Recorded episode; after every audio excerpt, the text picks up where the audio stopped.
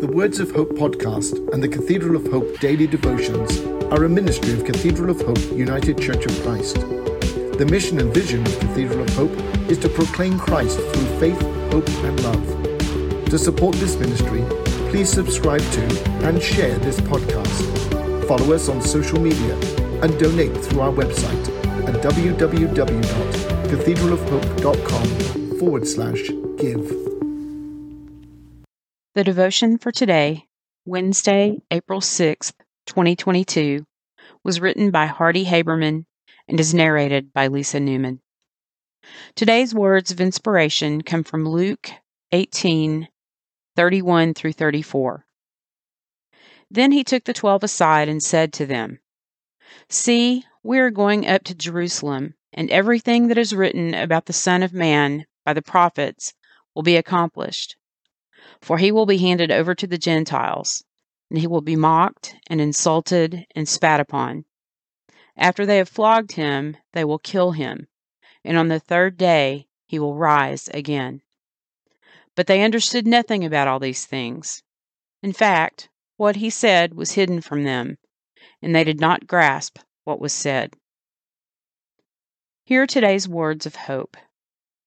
One day, during my senior year in high school, Someone from the principal's office came to the door of the classroom and asked to see me outside.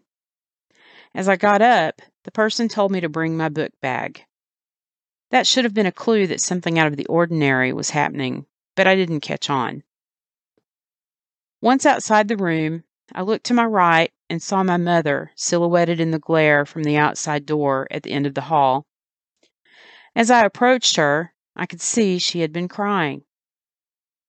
She said that my father had died, and after that, her words were a blur. As I went home with her and my aunt, who drove the car, they told me a lot about what happened heart attack, not breathing, ambulances, hospital.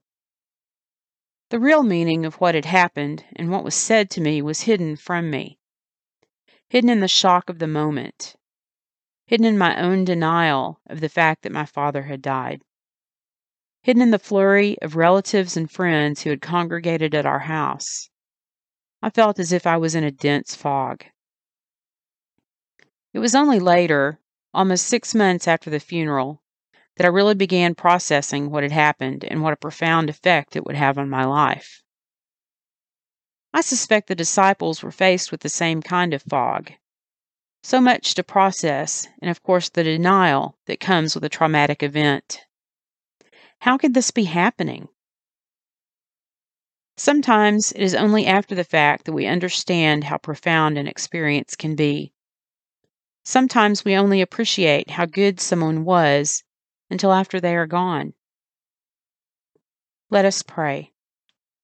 God, may we learn from our losses to appreciate the people we lose rather than mourn them. May their memories always be a blessing in our lives. Amen.